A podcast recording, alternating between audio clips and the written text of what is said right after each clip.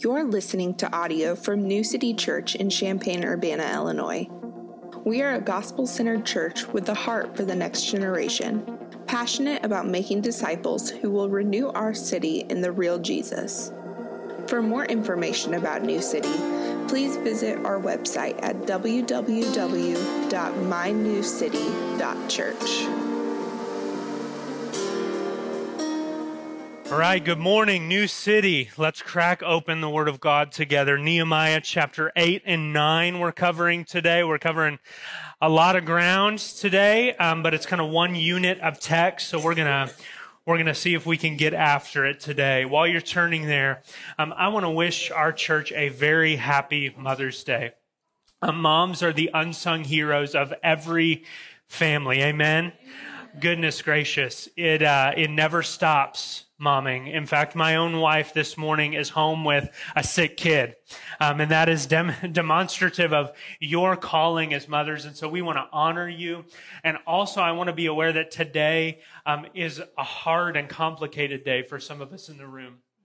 Uh, you may be coming in and have an estranged relationship with mom, and so you're going to have to make a phone call that you've been dreading for a couple of weeks, or um, maybe um, you have at a point in your life lost a little one, and so today is a reminder of the pain. And I want I want you to know very clearly um, that Jesus, the risen Lord, sees you this morning. He knows your pain, um, and He is near to you, okay? Our Savior is no concept, He is a personal Savior. And so I want you to be encouraged that Jesus is with you um, this morning. Um, we're going to go ahead and read the text before we dig in. Here's what we're going to do, okay? Uh, I'm going to read all of chapter 8 the first five verses of chapter 9, and then I'm going to kind of bounce through chapter 9 and give you some highlights, okay? It's going to be a lot. I want to prepare you for that on the front end. But hey, if you didn't read the Bible at all this week, we get to read the Bible together right now, okay? So we're going to be excited about it. It's going to be great. Let's stand in reverence for the reading of God's Word. Nehemiah chapter 8. It says this. And all the people gathered as one man into the square before the water gate. And they told Ezra the scribe to bring the book of the law of Moses that the Lord had commanded Israel. So Ezra the priest brought the law before the assembly, both men and women and all who could understand what they heard, on the first day of the seventh month. And he read from it, facing the square before the water gate, from early morning until midday in the presence of the men and the women and all those who could understand. And the ears of all the people were attentive to the book of the law. And Ezra, the scribe, stood on a wooden platform that they had made for the purpose.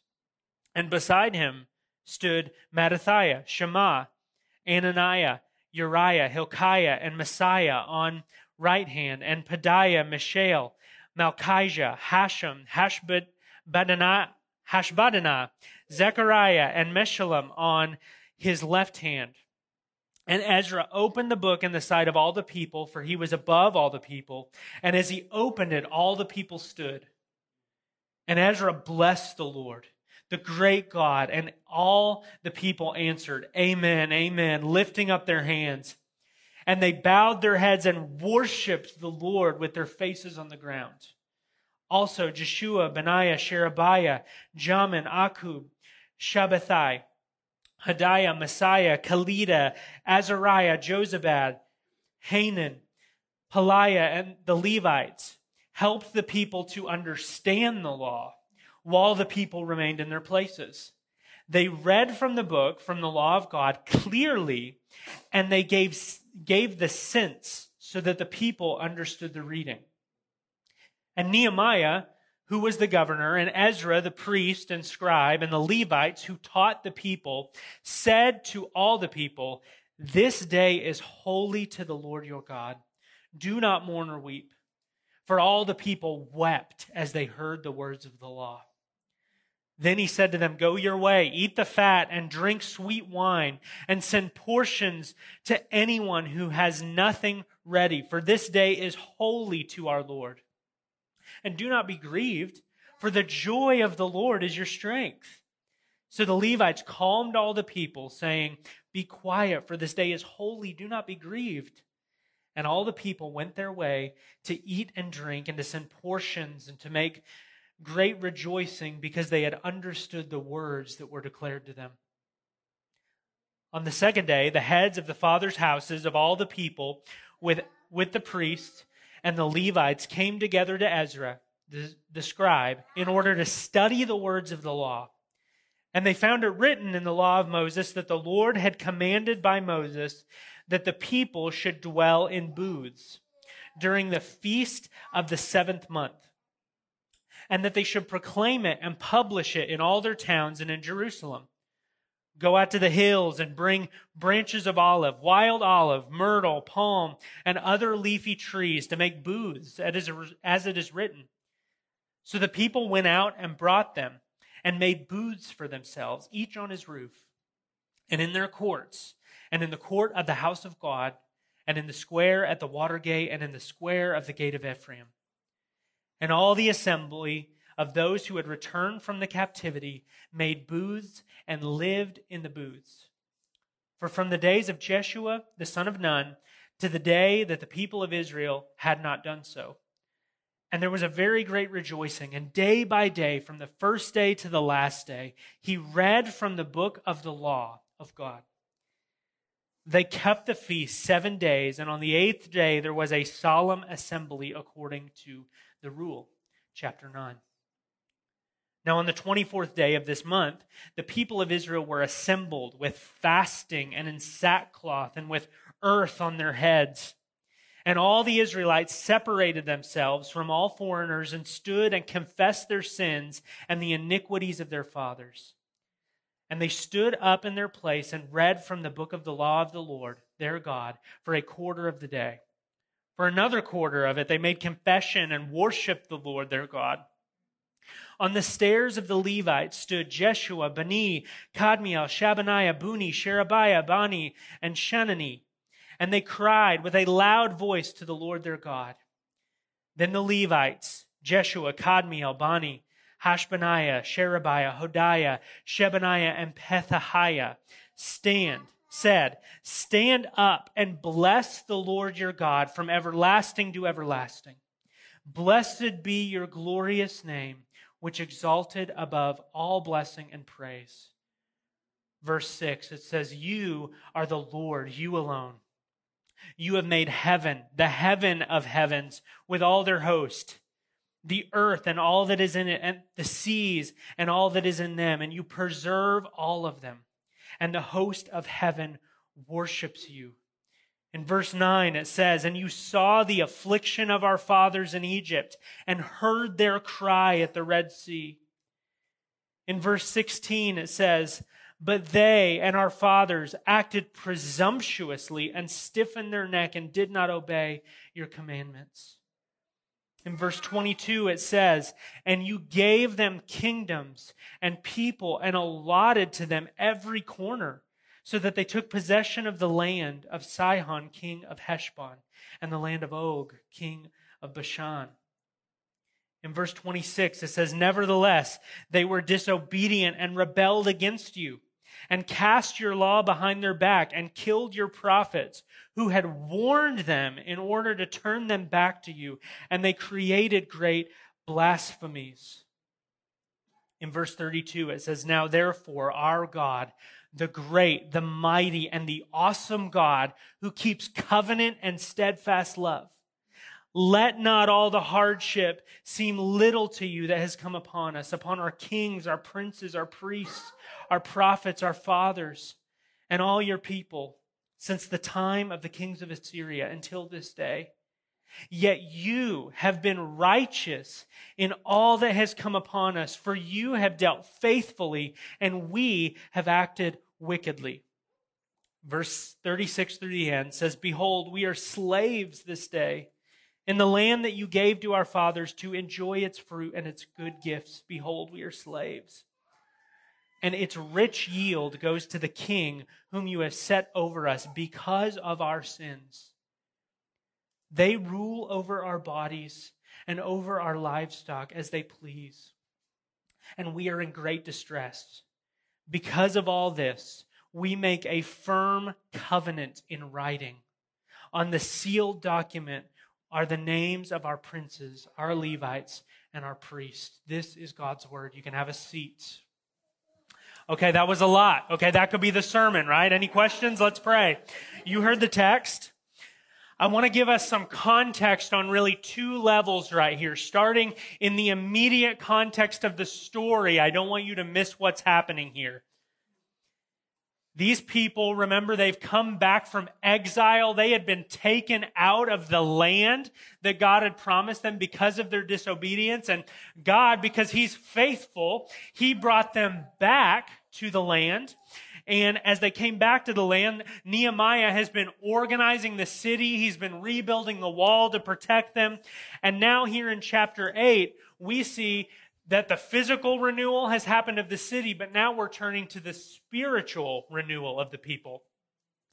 Nehemiah is going, man, if we keep these people safe, but they're internally dead, it doesn't matter, right? If you fix the outside, but you don't deal with the people on the inside, it's not going to matter. And so Ezra, our good friend, he stands up. They build him a little wooden platform, not probably much different than the one I'm standing on this morning. And he starts to read the law. And the rest of what you see in this passage is a picture of what happens when the Word of God gets into the people of God. Okay? When the Word of God gets into the people of God, things change. But listen, there is a difference between the Word getting on you and the Word getting in you. Does that make sense? And so I'm going to I'm going to go ahead and disappoint us. We see this beautiful episode of the people they turn toward God, they start repenting of their sins. That means they start thinking differently, they start acting differently to be a witness to the nations around them, and in two chapters all of this is going to come unhinged. This is foreshadowing to us See, here's the thing about the Old Testament narrative. I like to think of looking at a story like this, there is so much good here. It's like walking into a beautiful mansion. I want you to picture the bougiest house you've ever walked into. But when you walk in, all the lights are off. And you're trying to feel your way through the dark, and you stub your toe on a $10,000 sofa. It stubs just the same as a cheap IKEA couch, right? You walk in there, the lights are off. It doesn't matter how beautiful the house is. If the lights aren't on, you can't see it. This is the beauty of how we have perspective of getting to read a passage like this, okay? We walk into the finely furnished Old Testament, and guess what? The lights of Jesus come on and make sense of a passage like this for us. How, do, how does the word of God going from just getting on the people and making them feel bad for a minute to actually getting in their hearts? That is what Jesus Christ has purchased for you if you are in him. See, the prophets, they tell us that a day is coming when God is going to put a new heart in you. He's going to replace a heart of stone with a heart of flesh. And when that happens, you start to love what God loves and your obedience comes out of the overflow of your identity as his follower and friend. When Jesus resurrected, he purchased that new identity for you. We get to make sense of this story in light of Jesus. And so we have much to learn here we get to learn the pattern or the cycle of pursuing spiritual renewal. Who of us in this room does not need spiritual renewal this morning? Refreshing, reviving.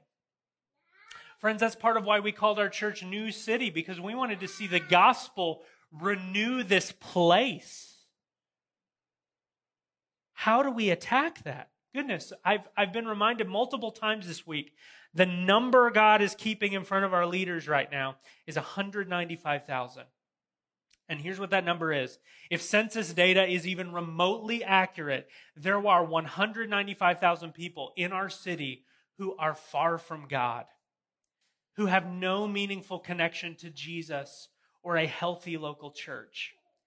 That is an overwhelming number if God doesn't show up. But if he shows up, Goodness gracious, watch out. Right? He starts to show up right here. We're getting shadows of that. And so, friends, that's how we see this story on the ground, right? It's the story of spiritual renewal. And then at the high level, right, we're making sense of this story in light of who Jesus is. And so, I'm a simple guy. I want to give you three simple things I want you to see from this text today, and we're going to get after it. So, in the cycle of spiritual renewal, you're going to see conviction of sin. That's where we start, okay? Number two, genuine repentance. And then number three, worship and wonder. Worship and wonder. That's it. Um, conviction of sin. I'm not going to go back and read the whole first section of chapter 8, but I want you to look um, at the very beginning there in verse 1. It says, All the people gathered as one man into the square before the water gate. So, the Watergate, I don't want you to think about Richard Nixon. That's not what we're talking about here. This is, this is the place where people would go outside the city to the wells and get water. So it was a place where people congregated, where people were regularly throughout the day. And all the nation of Israel has congregated there. When it says they've gathered as one man, it's, it's a huge gathering of people. Okay? And Ezra, he brings his Bible out to stand before the people and he faces them, much like we're doing right now, okay? Did you notice it says here um, that the people, they stood when he opened the law? We're doing a lot of the same stuff that he did in this passage this very morning. And as he starts reading the word, everybody is going, uh oh. Look at verse 6. It says, And Ezra blessed the Lord, the great God, and all the people answered, Amen, Amen, lifting up their hands. As the law is being read, they're going, Holy smokes, that's me. That's my sin. That's my sin. We agree with you. We see they're feeling the weight of conviction. Can I help you and hurt your feelings for a moment this morning? You are a sinner. You're a sinner. You have offended God's commands. You have moved against Him. When he found you, you were not okay, and he made you nicer. When he, when he found you, you were dead in your sins and your trespasses. And Jesus stepped up to your tomb, and much like he did to our brother Lazarus in John chapter 11, he said, Hey, come on out. He put life in your heart, he rescued you. And so, friends, you cannot have relationship with God without recognizing and admitting first that you are a sinner. Of all the things that the law of God is meant to do for us, we see in Romans, I believe it's chapter 4, don't quote me on that one. It's in the book of Romans. If you read it, you'll hit it. Um, that the law is meant to be a placeholder until the covenant of the gospel came to place. So it was like, it was sort of a babysitter, right? Um, you don't expect a babysitter to love your kids the way that you love your kids, right? But you expect the babysitter to keep them alive, right? You're not going to get paid if you come home and you're like, man, it didn't go great, okay? No, no, no. The babysitter, it restrains evil until the point that a better covenant can come. And that's what the law did for us. It restrains evil in the world. This is part of why we advocate for laws that line up with the morality of Scripture, because we believe that these laws are life giving, that they restrain evil and brokenness and wrong in the world. But here's the other thing the law does, what I want you to see this morning. The law is meant to be a mirror. That when you hold it up, and you see your face clearly, you realize how far out of step you are with the holy God of creation.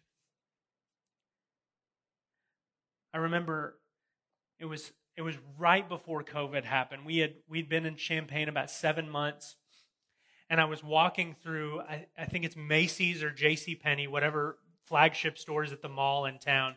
And there's this section you walk through where there's like the perfumes and the makeup. You know what I'm talking about, where they offer samples, that kind of thing. And I remember walking through that section, and there's a mirror that's a lit mirror, and it's one of those concave mirrors. So it's like 50 times, right? You see your head, and it's like massive. And I walked by it, and I caught a glimpse of myself, and I went, I don't look like that. I don't look that bad. I could see all the lines in my face. I could see uh, the pores in my face. I could see every little detail. Friends, that's what the law does. It exposes what you really are. And it's not overly flattering. It's not. But our tendency as sinners in this world when we receive the convicting work of the Spirit of God, when we are confronted with our sinfulness, is to pretend that it's not as bad as it is. Like, man, I'm not. I love you, okay? I'm not really a liar. I just lie sometimes.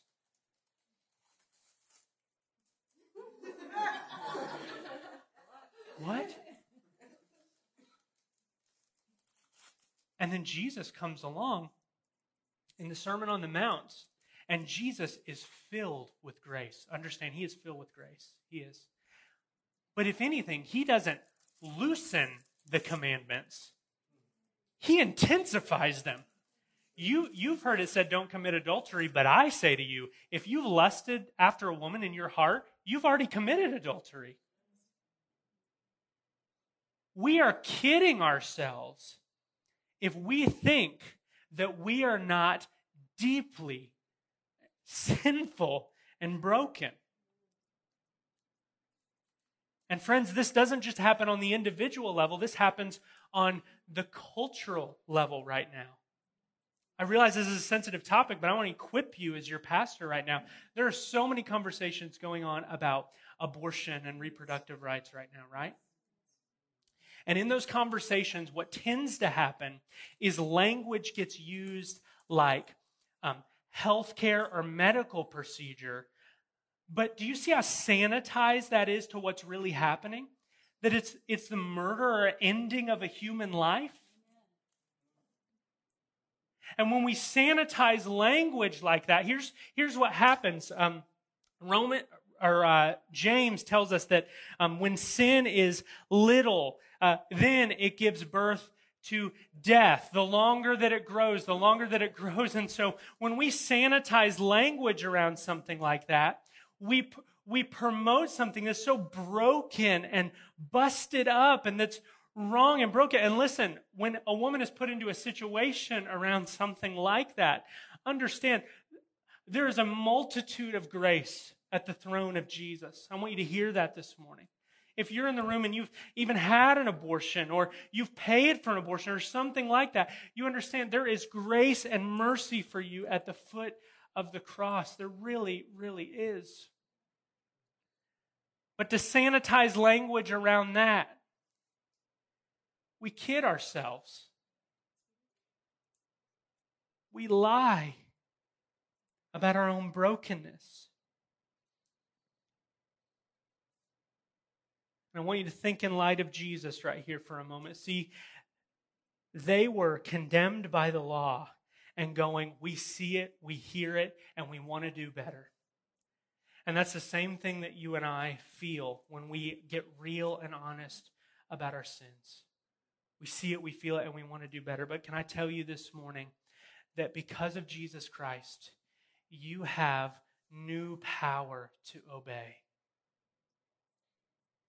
You have new power to obey him in his commands. Friends, this morning, what if we were just really honest with ourselves? And really honest with God, and we didn't hide behind our language. We didn't pretend that we were more than we are. If we are not willing to receive conviction of our sin, can I tell you, that is the quickest way to block the legitimate activity of God in your life. But if you get honest, oh goodness, there is hope. There is so much hope. when we're convicted, we start looking around and going, What do I do?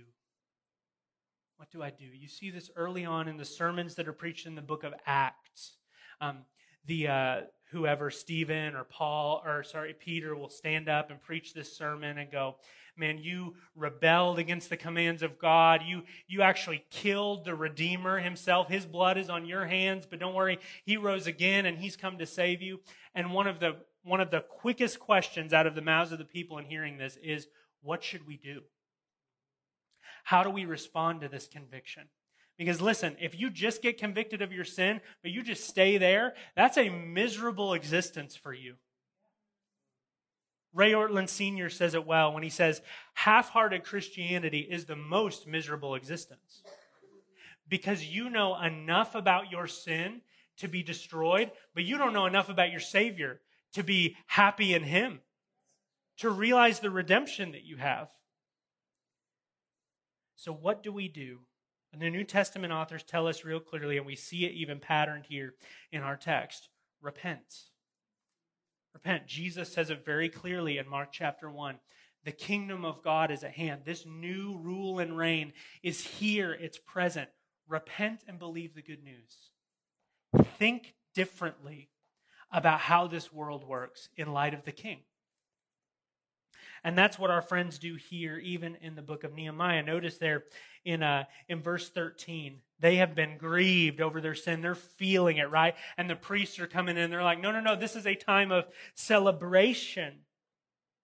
And then out of that, in verse 13, it says, On the second day, the heads of the fathers' houses of all the people, with the priests and the Levites, came together to Ezra, the scribe, in order to study the words of the law. And they found it written in the law that the Lord had commanded by Moses that the people of Israel should dwell in booths during the feast of the seventh month. Okay, so they're as they're reading the law, as they're seeing this vision of God more and more, they're realizing aspects of obedience that they hadn't been walking in. This is what happens when you open the Word of God, right? You open it and you go, "Oh my gosh, I didn't I didn't know this is really who God was. I didn't know I was even called to this aspect of obedience. I I have been in a personal season over the last 3 months of realizing that as a quote unquote professional Christian, like I get paid to talk about Jesus all the time, that there were simple commands of Jesus that I wasn't obeying. And man, as I, as I started to realize that, I was like, whoa, whoa, whoa, whoa. You can, you can talk all the game about, uh, talk all the game you want about knowing about God, but do you obey Him? Do you love Him in keeping His commandments? The answer for me was, goodness, no, man, I've got more repenting to do. See, repenting is not a one time event at the beginning of your salvation.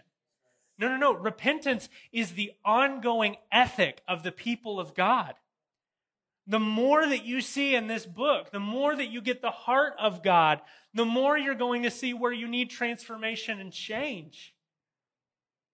And so they realize, oh, we were commanded to do this thing called the Feast of Booths. This was an ancient um, Jewish feast where basically the people were reminded that for so many years they dwelled in the desert, right? Wandering around the Feast of Booths, um, because there's a, uh, when they would set the booth up and they would put the branches over the ceiling, rain and the weather could still come through. It's like, this isn't a very good building, right? That's the point.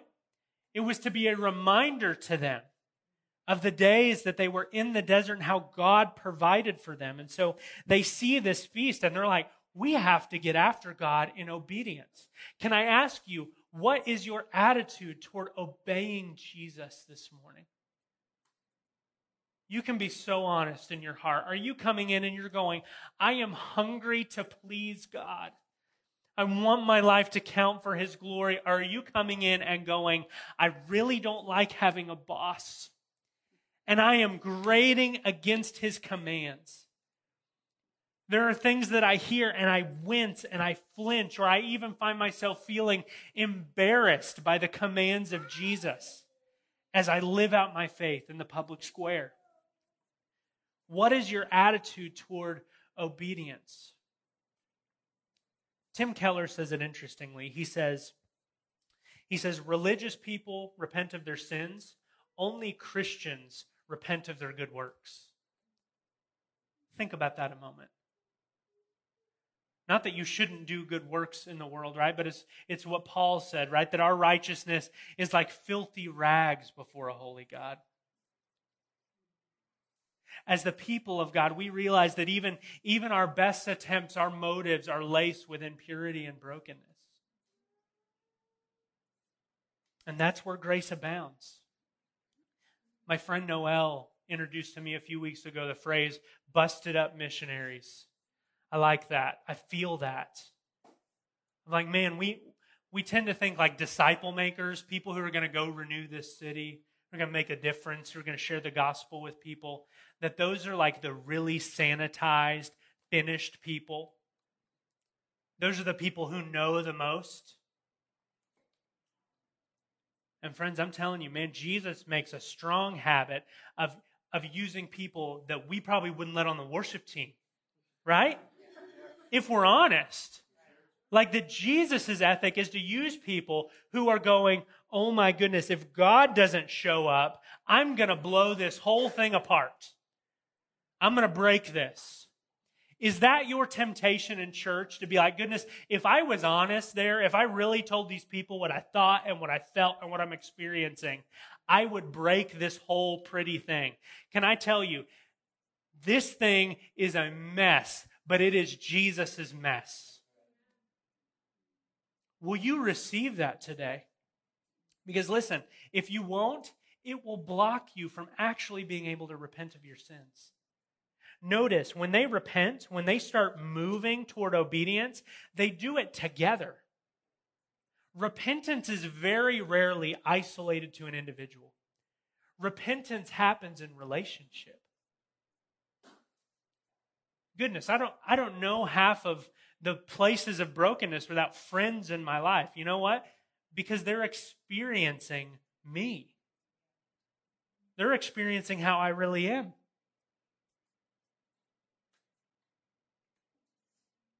So the people of God, they're reading the word, they begin to hunger for obedience, they're discovering, and notice they rapidly obey the commands of Jesus, or uh, the commands of God. I want you to notice that they rapidly obey.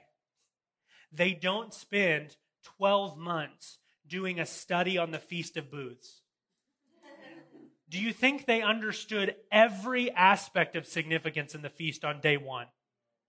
No, they didn't. See, this is a, a brokenness of the Western church. Like, I'm a, I'm a theology guy, okay? I love learning about God, understanding Him as deeply as I can. You should love theology and doctrine. They bless us, they help us. So I am not belittling our view of doctrine here. Not at all.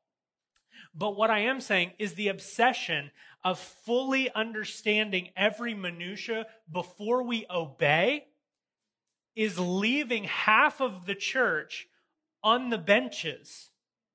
When in reality, God has called this whole church into the game. The best place that you learn is on the mission. The best place you grow in obedience and repentance is on the mission. So, friends, in the grace of the Lord Jesus, can I give you permission this morning from His Word to try? Like, just show up. You know what a simple and good prayer for your life is? I don't know how capable I am, Jesus, but I'm available. Like, I'll say yes. Will you just say yes to Him? Don't resist Him. Like, if you simply say yes, you will be shocked what He will do with your life.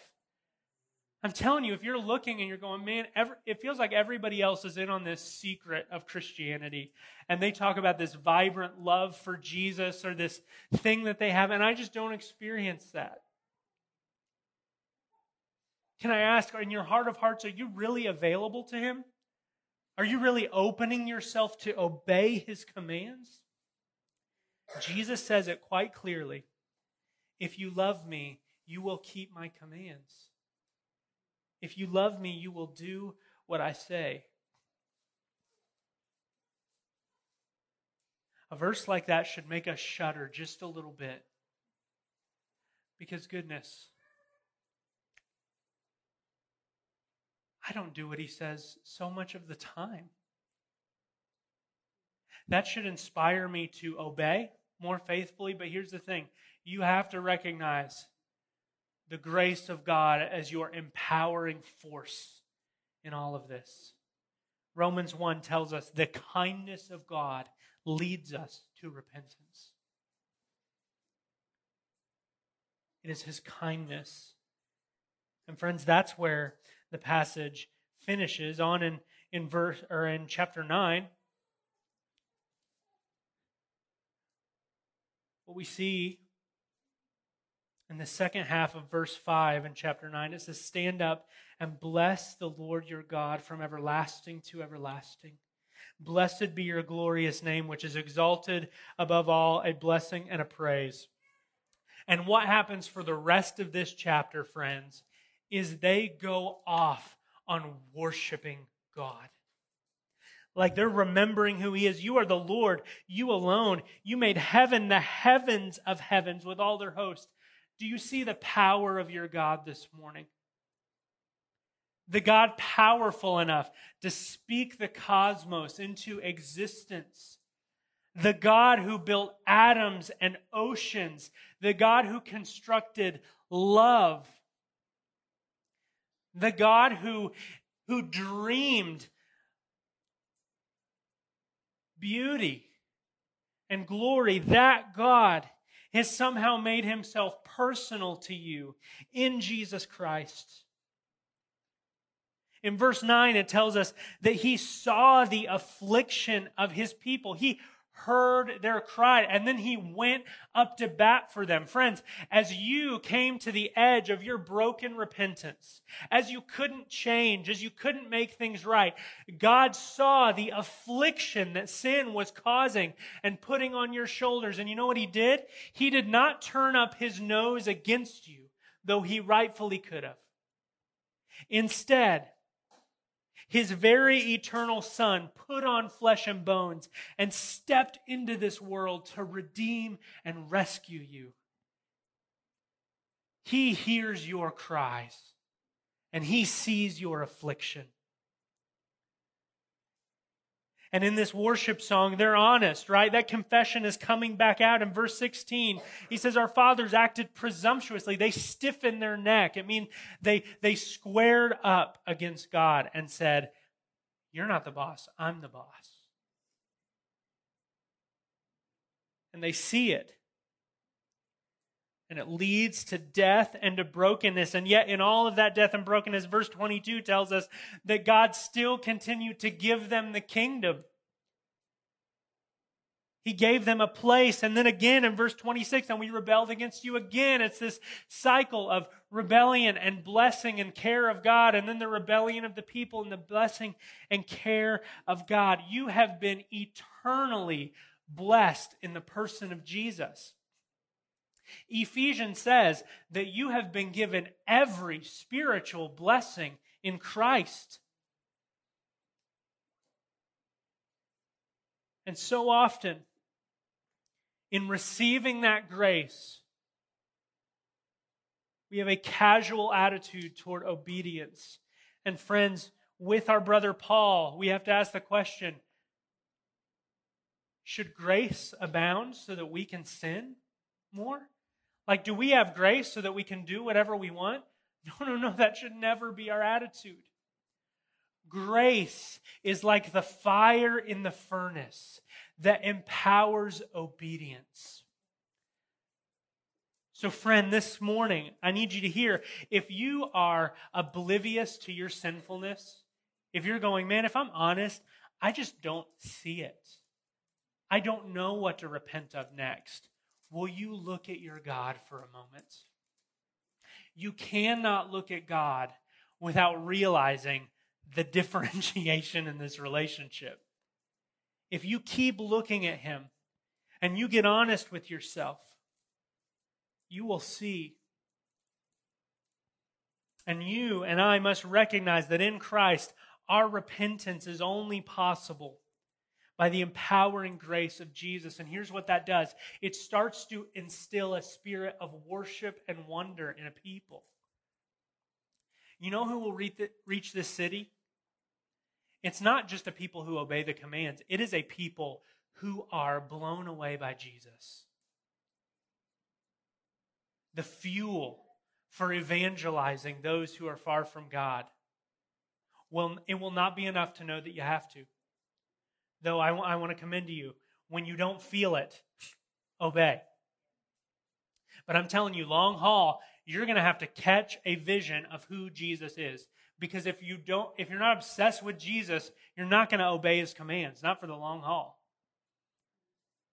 And so, friends, see his heart this morning. In your sin and brokenness, he came after you. I'm aware in talking about this cycle of spiritual renewal, conviction of sin, genuine repentance, worship, and wonder that some of you are coming in and you are like, I am in such need of renewal. I am so dry spiritually. I feel so far from God. I feel like my prayers are hitting the ceiling. I feel like a stranger in this room. If that's you walking in this morning, can I invite you to just be honest with God? Maybe tell the person you brought, who came with you or who brought you, what you're experiencing. What might God do in us? What might He do in our city if we pursue His heart in this way? Let's pray. Holy Spirit, you are, without a doubt, poking around in each of our hearts right now. There is a place that, if we're honest, we know we are out of step with the commands. And the commands feel heavy and they feel impossible. And it's true with on our own, they are heavy and they are impossible. And that's why, Jesus, we need a new heart more than anything. Will you help us to repent in both our minds and in our actions? Will you stir our affections? Make us a people of worship and wonder at the power and beauty and glory of Jesus. We pray in his name today. Amen. Well, friends, as we respond, we typically do that in three ways here at New City. Number one, we reflect. And so I want you to give some space to the Spirit. What is that area that He is convicting you? That you're realizing you are out of step with the commands of God. I encourage you, take a note of that in your phone, write it down in your journal, remember it, so that you can take that back to Jesus and take it to your friends. The second thing we do is we remember his death by taking the Lord's Supper. There are two stations here in the front and then two in the back of the room where you get a little cup of juice and a little wafer. And that wafer represents the broken body of Jesus, and the juice represents his blood spilled. And friends, if you are a follower of Jesus, you are welcome to come and take the Lord's Supper this morning. And when you come to the table this morning, I want you to remember that without Jesus, repentance, real repentance, is impossible. He did not just give you a second chance because you and I would have done with the second chance the same thing we did with the first one. He gave us a new heart, and it cost him everything. So take and remember his death. And then finally, we rehearse we rehearse the day coming when obedience is not a fight or a struggle. That when Jesus says jump from your heart, you willingly and joyfully say, How high, Lord? That day is coming. And so, friends, regardless of where you feel in that journey today, I want you to sing as if the future is true now. Sing with the hope of the coming kingdom that Christ will bring. New City, I love you. Respond when you're ready.